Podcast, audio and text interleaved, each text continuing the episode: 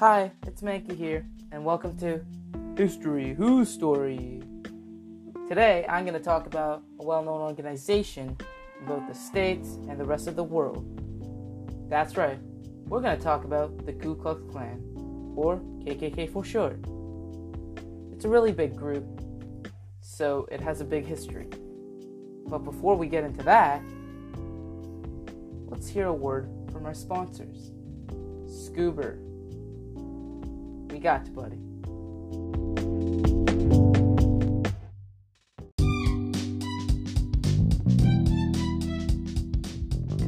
Scuba, the world's very first marine taxi service.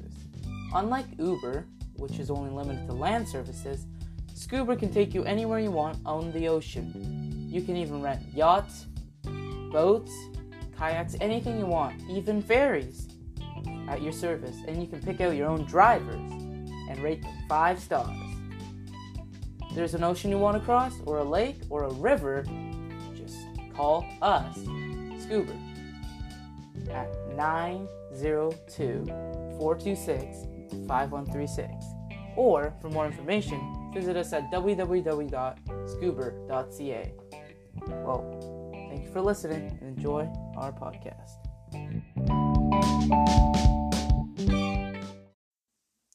Scuba. I like it. You guys should check it out too. Anyways, back to our podcast. First Era Klan, made in 1865, it was formed by Confederate General Nathan Bedford Forrest and five other Confederate soldiers. It started out as a social club for their entertainment, but it didn't take them long before it turned into a terrorist group where it would kill thousands of people in 30 years. What were their main targets? Or who were their main targets? African Americans and white Republicans who defended them. Because they were all about slavery, they really hated it when Abraham Lincoln abolished slavery in the 1860s. That's why they made the Klan and they I guess their point they're trying to prove that white supremacism works, which it doesn't. So that's kind of ridiculous. But they didn't know that at that time, so I guess they thought it would work. Their methods of killing were very different, but usually they picked lynching, which was hanging people off things. It is estimated that over 3,500 people were killed by the KKK between 1865 and 1900 because they were so terrifying and people were scared, the government had to do something. And they did.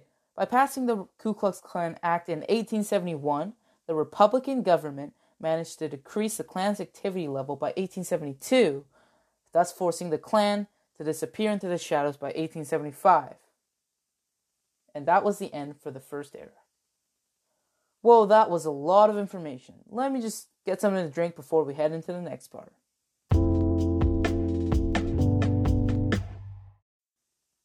The next part I'm going to talk about is the Second Era Klan.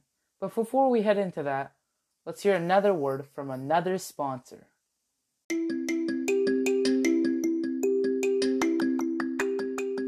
What's Josh's insurance company, you say? Well, it's an insurance company that covers anything you've lost or broken.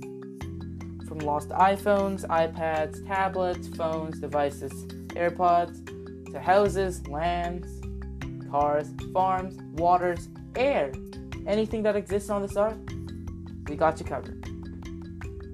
What's that? You lost something? Or you broke something? Well, just give us a call at 992 316 4126 and we'll send our agents down there and get it checked out. Or, for more information, visit us at www.joshinsurancecompany.ca. And always remember, we've got you covered.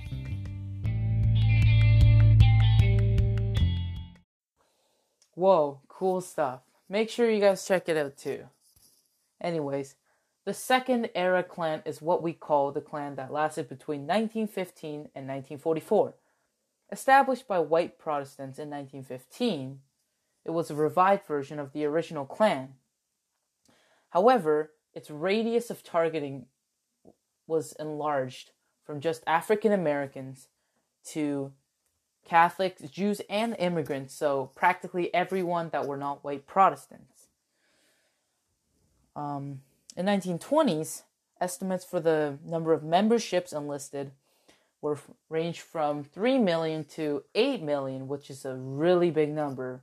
And in just Pennsylvania and Ohio alone, it reached 500,000. So that's really awe-striking. They also affected politics. How?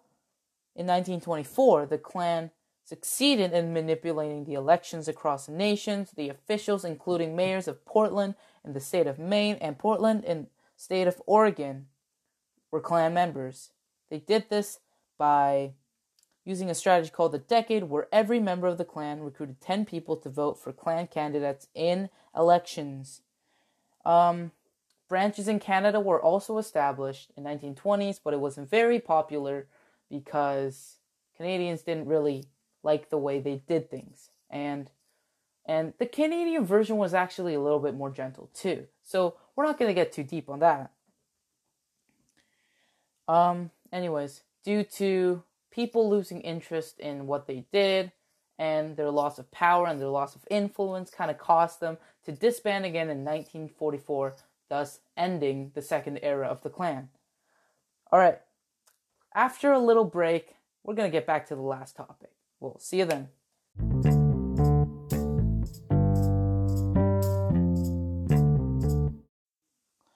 The third era of the Klan regrouped in 1960s for the third time in history to target civil rights workers. I don't think they'd get tired of this. The famous murders of Cheney, Goodman, and Schwerner were also caused by this era. This incident happened in 1964 in the state of Mississippi in Neshoba County. The FBI became involved in the investigation, making it a national issue.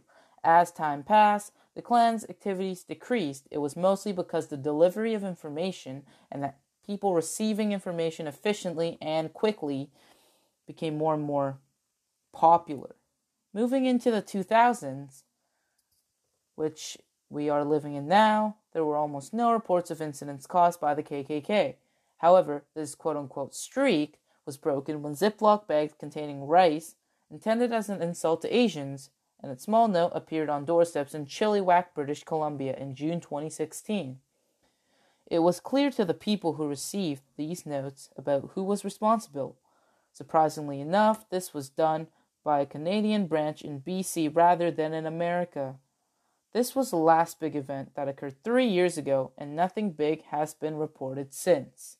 By the way, this Klan, it's pretty lame. Um, the Klan holds a long history, and it holds a long history, but we need to be aware of the fact that it still exists and we need to be careful so it doesn't happen again. I'm I'm Anki here and thank you for listening. Have a great day.